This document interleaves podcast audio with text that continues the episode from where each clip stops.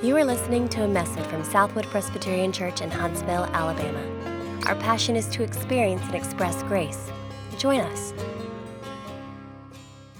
It is our uh, privilege to have with us this morning Reverend Tony Myles. Um, Tony and Tanya and their family have been here with us for the PCA's Mercy Conference that was hosted at Southwood this weekend. Many of you got to be a part of. Um, Tony is a senior pastor of New City Fellowship Church in St. Louis.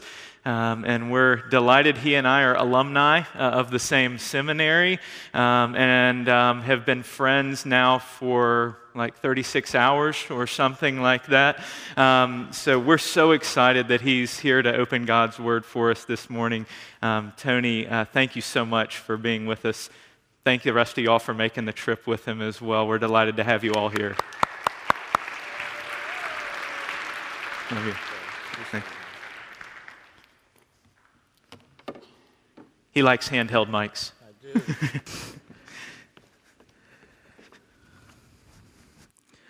Good morning. It's a joy and a privilege uh, to be with you this morning. I bring you greetings uh, from your brothers and sisters at New City Fellowship uh, in St. Louis. I want to thank Pastor Will uh, for uh, giving me this opportunity to share God's word with you, and thank uh, my dear friends, uh, Robert and Deneen Blevins, uh, for their hospitality over uh, this weekend. It's been a joy to be here, and we're traveling back today, so you can pray for us as we get on the road and head back, head back to St. Louis. I want to open up God's word, Zechariah chapter 9. And I'm actually going to read uh, verses 9 through 12, although I'm going to pull from several places in this, uh, in this um, chapter uh, as, we, as we hear from God's word this morning. But listen to God's word, Zechariah 9, beginning at verse 9. Rejoice greatly, O daughter of Zion. Shout aloud, O daughter of Jerusalem. Behold, your king is coming to you Righteous and having salvation is he, humble and mounted on a donkey, on a colt, the foal of a donkey. I will cut off the chariot from Ephraim and the war horse from Jerusalem, and the battle bow shall be cut off, and he shall speak peace to the nations. His rule shall be from sea to sea, from the river to the ends of the earth. As for you also, because of the blood of my covenant with you, I will set your prisoners free from the waterless pit. Return to your stronghold, O prisoners of hope. Today I declare that I will restore to you double. This is the word of God. Thanks be to God. Let's pray. Father, we pray this morning that as we open up your word, that you would do that work in us through your word and by the power of your spirit, we pray. Make us more like your Son and our Lord Jesus Christ. And now, Lord, may the meditation of our hearts be acceptable in your sight. In Jesus' name we pray. Amen. Uh, in January, I took a trip uh, to Rwanda uh, with a couple of pastors from my church uh, to the capital city of Kigali uh, and we went to meet with some pastors there to explore partnership uh, around theological education for pastors, as well as support for widows and orphans uh, in Rwanda. And on the first day, our host pastor decided to take us to the Genocide Memorial in, in Kigali. In 1994, more than a million Hutus and Tutsis were uh, killed in a three month period in a genocidal war in Rwanda aimed at exterminating uh, the Tutsi people. Moderate Hutus uh, who had refused to join this evil were killed with their Tutsi brothers and sisters. Needless to say, this memorial left me and our team completely undone. More than 250,000 men and women and children are buried at this memorial. And family members attend the memorial each day to pay respect to their lost loved ones. And I couldn't make it through. I couldn't make it through the memorial because I was overwhelmed with grief at the kind of evil that men and women could unleash upon one another. And I was left asking the question again is there any real hope for substantial change and healing to come into our communities and into this world? I mean, add to what I saw in Rwanda the history of our own country and the continued brokenness that exists across racial lines or the continued division that exists across socioeconomic lines and really all other lines. And one is left to ask can we break through the walls of race and class that we keep erecting and sustaining? Can we heal the divisions that exist in our communities and even in our churches? Is there hope for peace and healing and change? And if there is hope, from where will it arise? Who will bring it? Who or what can we turn to in confident expectation for change? It, it, it's in the face of, of, of these questions and questions like this that, that the people of God turn to the message of God in His Word, like that which is before us in Zechariah 9. We turn to the message of God, the narrative of our, of our Lord, which tells us who are in Christ that into a world where sin and death and evil and oppression and violence and injustice has reigned, God sent forth his son.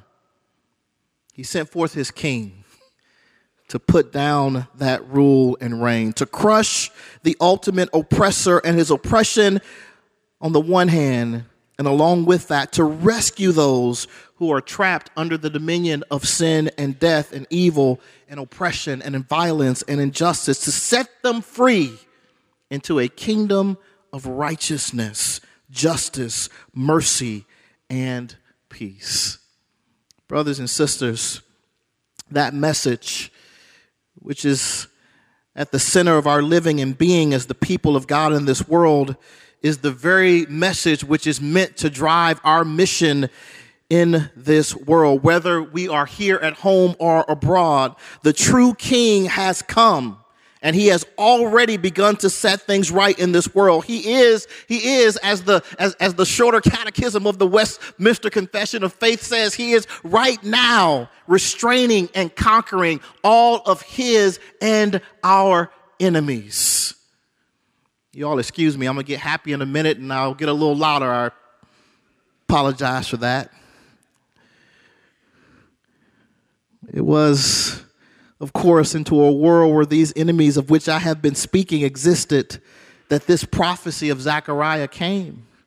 The people of God in Zechariah's day, they knew, they knew the realities of sin and brokenness and death and injustice and violence. They knew it all too well.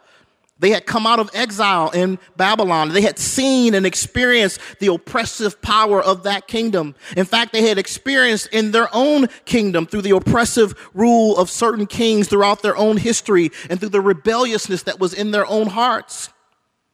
And I know I don't need to tell you this, but I will anyway, that if you lift up your eyes into these world, into this world, these enemies rear their heads in the cities and nations of the world in our day. We see it in the clear example examples of the abuse of authority of those who are meant to protect and serve, but some of whom instead use their authority to oppress and abuse. We see the reality of these things when we look around our community and we see fatherless children whose fathers are alive but not present.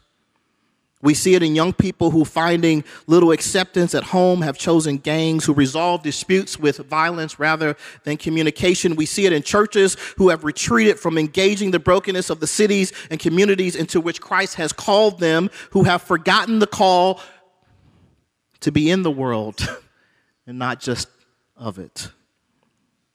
And just not of it. And of course, we can add many other ways in which the realities of sin and death are at work in this world, and we would be undone.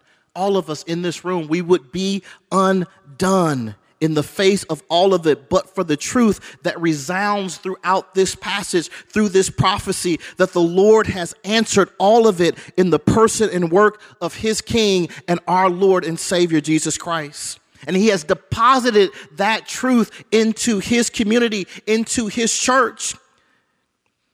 And it is this deposit of truth in the church that makes us, as the people of God, in the midst of this world, a people of profound hope. Prisoners, in fact, as Zechariah says, prisoners of hope. You and I, you and I, you, we, we are meant to be prisoners of Christ to convey this hope to the world. In keeping with Zechariah's prophecy, under the leadership of our Lord and Savior, King Jesus, we are called out into the world to actually fight for the establishment of God's hope in the world. Only we do not use the weapons of this world to fight for that hope. We fight as our King did in humility and loving sacrifice. We fight with deeds of righteousness and peace. And so this morning, I want to give you three aspects that I think define this hope that we are meant to take out into our world. Just, just three points, and then I'll get out of your way, all right? the first aspect of this hope that we are meant to convey, brothers and sisters, is that the Lord sees. The Lord sees. I want you to listen to what is said in verses 1 and 2 of Zechariah 9 and then verse 8 says the oracle of the word of the Lord is against the land of Hadrach, and Damascus is its resting place. For the Lord has an eye on mankind and on all the tribes of Israel, and on Hamath also, which borders on it, Tyre and Sidon, though they are very wise. And then in verse 8 it says, Then I will encamp at my house as a guard, so that none shall march to and fro, no oppressor shall again march over them, for now I see with my own eyes. Brothers and sisters, one of the themes in this prophecy, one of the aspects of hope that you and I carry as the people of God into this world is that the Lord our God sees. He sees. The text says he has an eye on all mankind and on all the tribes of Israel. He sees the sin and the death. He sees the evil and the oppression. He sees the violence and injustice that is in our world. He sees his people and indeed all of mankind trapped under those realities. And of course, God's seeing is not like ours. God doesn't see like we see. We see, and maybe, maybe we're moved to respond or not. We see, and perhaps we shrug our shoulders. We see, and maybe we turn our heads and our hearts away. We see and condemn. But God's seeing is different. God's seeing is different. He sees, and behind that seeing is a commitment to act, to do something about what he sees. I want to tell you this morning God saw the evil and oppression of his people the evil and the, and the oppression that his people were under, and he acted to bring down that evil and that oppression, to rescue his people and all those who would put their trust in him from under its power. God saw the pride and arrogance of the world and its rebellion against him. He answered it and he brought salvation and redemption by sending his own son, his king, into this world. God sees people. God sees people trapped under the powers of sin and death and all that flow from them. And God responds to what he sees. And a huge part, a huge part of the hope that you and I are meant to take out into this broken world, that we are meant to fight for as the people of God in this world, we are meant to go out into the world and tell them our God sees. He sees you. He sees what's going on in your life. He knows, he knows, and he has bound himself in his son to bring salvation and deliverance. You and I are meant to be messengers through our words and our deeds that God is a God who sees. He sees the fatherless child that I spoke of earlier. He sees the victims of brutality, both physical and legal, by those in authority. He sees the women trapped in sexual exploitation and violence. He sees, he sees the pride and arrogance of those who perpetrate injustice in this world. He sees it all. And in the person and work of his son, is freedom from the power and dominion of it all. Southwood, this is a part of the message of hope for which Christ has made you his prisoners, that you might go out and declare to a world that is broken and in need of the hope that Christ brings, that you may go out and tell them, God sees you. God sees you. In 2009, we took a trip to Congo to connect with a group of churches there that we partner with around caring for orphans and education and medical care. While we were there, we had the opportunity to visit some of the churches we are connected with there. And on one particular evening, we, we went to uh, worship at one of the churches. And when we entered the church, they were already singing and they were worshiping God vibrantly. And it's customary there to sing and worship even before the service itself has begun. And on this particular even, evening, I was in something of a spiritual fog. It was my first time to Africa. I was overwhelmed by what I was seeing, the poverty there. Was hard to come to grips with. As the choir sang, one of our party, a brother uh, named Steve, was looking out over a hill on which this church sat, and a group of women who were cooking around a small fire they had made outside their home. And the house was little more than a brick structure with a tin roof, no doors. Among these women sat a little girl uh, in a wheelchair. And how she had gotten there was it disease, an accident, some other sort of violence that had been done to her. We don't know how she got there because we, we never had the opportunity to speak with her. But as the choir sang, Steve noticed these women start to dance uh, around the fire as they cooked. And all of a sudden, this little girl began to lift her hands and join in the praise of God that she was hearing from the church. The choir was singing a song in one of the language, languages of uh, Congo, Lingala. The song was entitled Aminiona. Aminiona. Ni tamwi buia buana. Kwakua ye ye Aminiona. I'm sure I just murdered that, but it's something like that. But the translation is, I will sing to the Lord because he sees me. I will sing to the Lord because he sees me. Here was this little girl in the midst of deep poverty, physical brokenness, who knew that the Lord took notice of her. How had she come to believe that?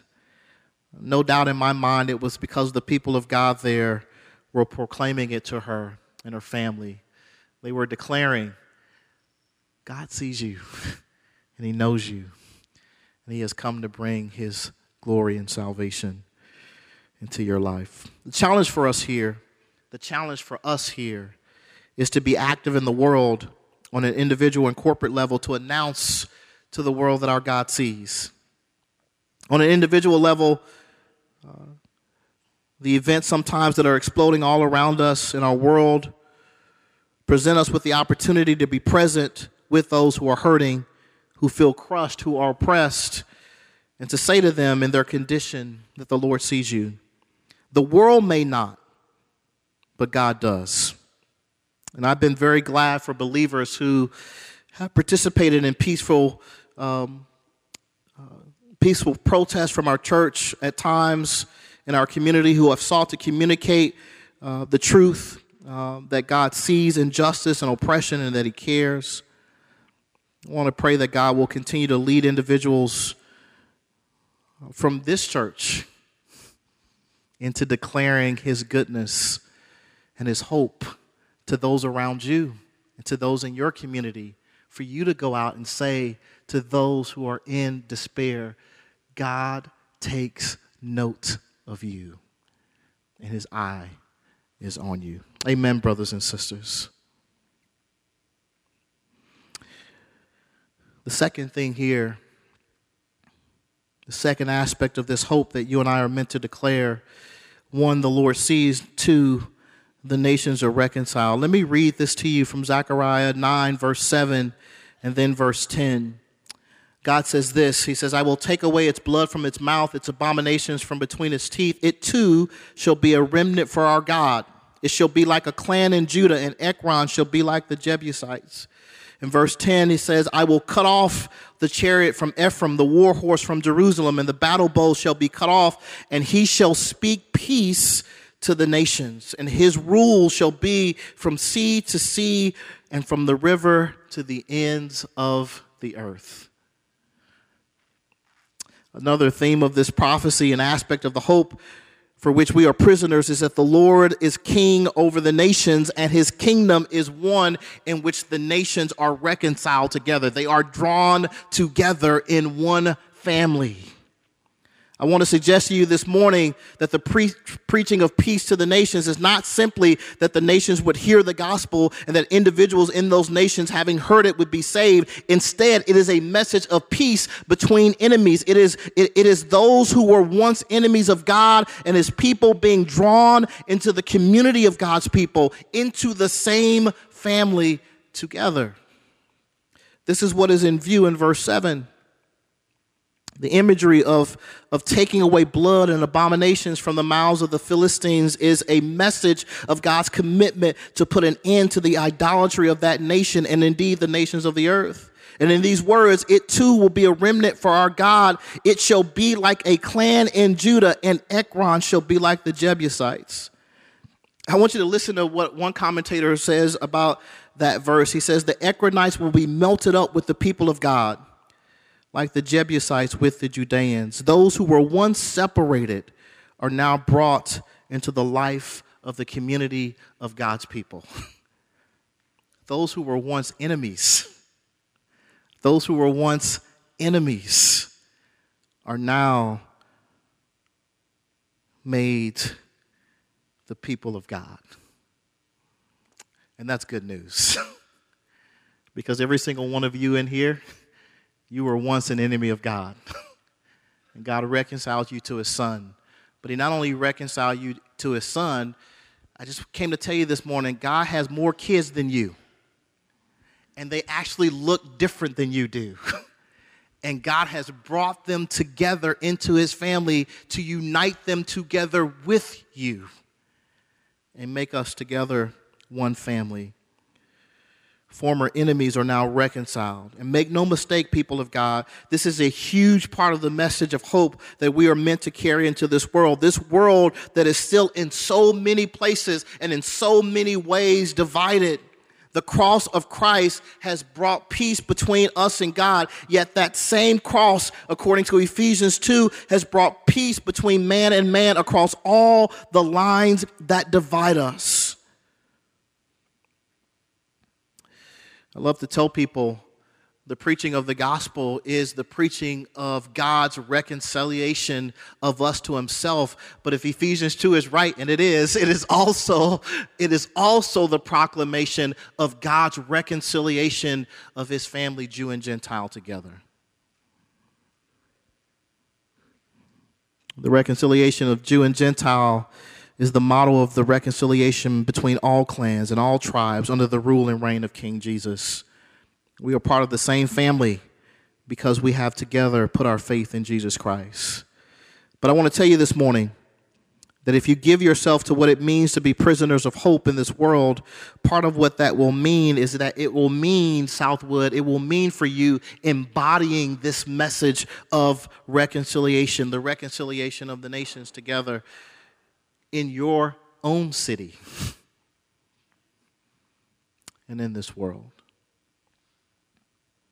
Amen. This call, I want to say to you this morning, this call to reconciliation actually means that we hang out in zip codes where Jesus hangs out. and with people in those zip codes that Jesus hangs out with. The call to, re- to reconciliation is not just racial, it's socioeconomic. It's no accident that we often find Jesus in places and with people whom society has written off. And it's no accident that when he is engaging those in authority, he is often speaking or acting on behalf of those who have been crushed by that authority.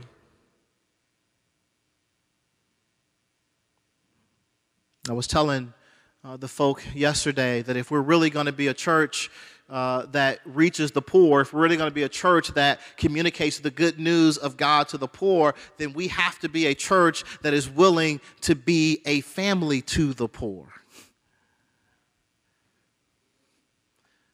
I don't even go to Southwood. You hear I'm, you hear I'm using the we, the collective we. but that's God's call for you. It's for you to be a church that embodies this message of reconciliation across all the lines of division, that you might declare to the world that in Jesus, God has proclaimed peace to the nations of the earth. Amen, people of God. We need God to awaken us to the call of reconciliation that calls us to follow in the footsteps of Jesus, who sat by a well with an outcast Samaritan, ate dinner with rejected sinners, touched disenfranchised lepers and sick folk. If our message of hope is going to resonate in this world, it's going to resonate only as you and I become a community in which folk like us are not simply ministered to, but become truly a part of our family. Amen. This hope for which God has made you a prisoner is a hope that you are meant to declare to the world the Lord sees you, the nations are reconciled. Here's my last point this morning the people of God are victorious. Amen. The people of God are victorious. Listen to what Zechariah says in verses 13 through 17.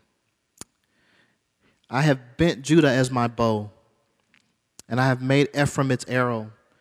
And I will stir up your sons, O Zion, against your sons, O Greece, and wield you like a warrior sword. Then the Lord will appear over them, and his arrow will go forth like lightning. The Lord God will sound the trumpet and will march forth in the whirlwinds of the south. The Lord of hosts will protect them. And they shall devour and tread down the slingstones, and they shall drink and roar as if drunk with wine, and be full like a bowl, drenched like the corners of the altar. On that day, the Lord their God will save them as the flock of his people. For like the jewels of a crown, they shall shine on his land. For great is his goodness and how great is his beauty. Amen. I said this earlier, but let me say it again. Sin and death and Satan, they have been defeated in the person and work of our Lord and Savior Jesus Christ. He has triumphed over them through his death and resurrection. That truth is central to our life and our witness in this world as a people of God. But you know, if you have walked any significant time among the broken, among the hurting, among the poor, the vulnerable, or the needy, that these realities, though they have been defeated, are still at work in the world. Indeed, even in our own lives as believers, we still do battle with sin and death and the evil one. But in terms of our mission into this world, we are going to confront these realities, and they do exercise an influence and empower in the world that can sometimes feel overwhelming. Tyre and Sidon were real enemies who exercised a real oppressiveness in the world against the people of God and to Israel and the surrounding nations, it would have appeared as if nothing could conquer them. Any of you all know what I talk, I'm talking about? Any of y'all ever felt like, like, like, like, like, like the weight of the world was going to crush you? You've ever felt that sense of despair at the brokenness in your own heart, at the brokenness in the world around you? Indeed, when we come face to face with the brokenness of our world, with some of the things I mentioned to you earlier, like fatherlessness and racism and violence, it can feel, it can feel, it can feel like those realities are winning in the world. It can feel like they can't be conquered, they can't be overcome. Indeed, if we're honest, when we are faced with these things, our natural reaction is to despair. but because of what Christ has done, because he has, through his death and res- resurrection, conquered all of these enemies. You and I have the freedom to go out into the world and to announce that in Jesus Christ there is victory. We have the freedom to confront the brokenness of our cities and our world, prayerfully asking that God's kingdom would come, that his will would be done on earth as it is in heaven. Because of the ultimate victory, somebody said amen. Thank you so much. Somebody over there said amen. I was going to say it earlier that I, am a black preacher and I love calling a response, but you, you must, have, must have felt me on that.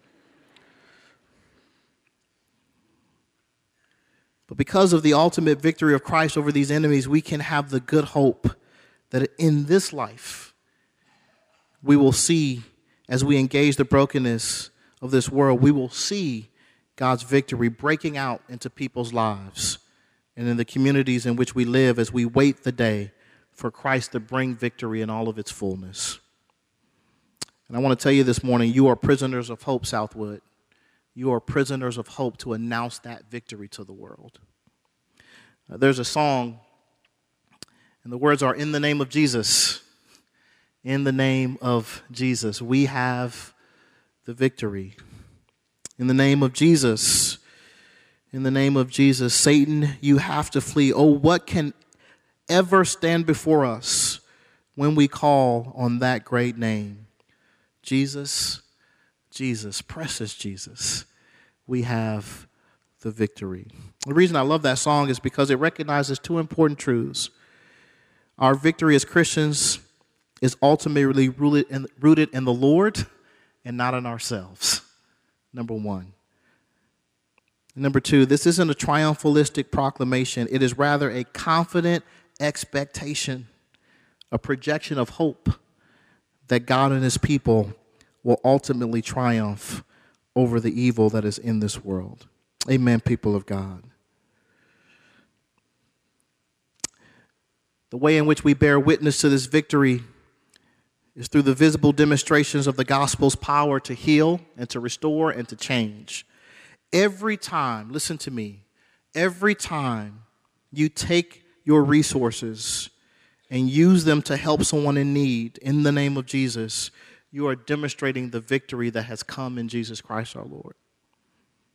When you uh,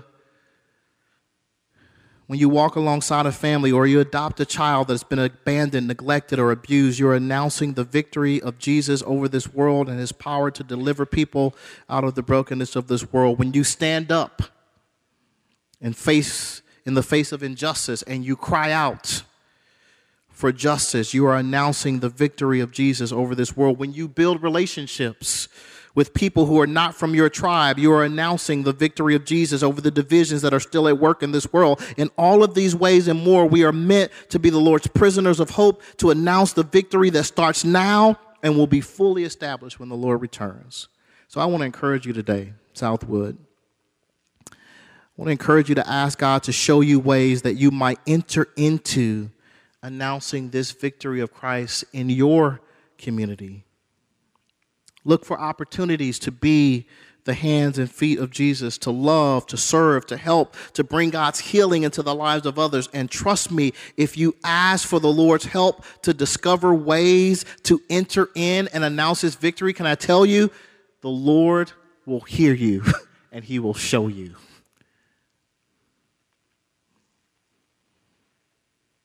Brothers and sisters, we are prisoners of hope. We know that in Christ and Him alone is the redemption that the world is crying out for. You and I have tasted that hope ourselves. If we have put our faith in Jesus, we've tasted that hope ourselves. And it is this hope, this redemption, that we are called to announce to the world with our words and our lives to say to the broken, to say to the hurting, to say to the needy and the vulnerable, to say to the poor, the Lord sees and is mighty to save. To say to the nations, in Christ, we are part of the same family. And to say to those who are in despair and hopelessness, in Christ, there is victory. May Christ empower you by his Spirit, Southwood, to be those who give yourselves to carrying God's hope into this very broken world. Amen. Let me pray for you. Father, thank you. Thank you that you have deposited, deposited this hope into our hearts. Through the victory of Christ over sin and death, Lord, there is hope. Hope because you see. Hope because in you is reconciliation. Hope because in you, Lord Jesus, there is victory. I pray. I pray for Southwood. I pray for this church, Lord, that you would make it a place where people encounter this great hope. Make them, make them together prisoners of hope for you. And Lord, empower them by your Spirit to declare that hope in this world. We pray and ask it in Jesus' mighty name. Amen. For more information, visit us online at southwood.org.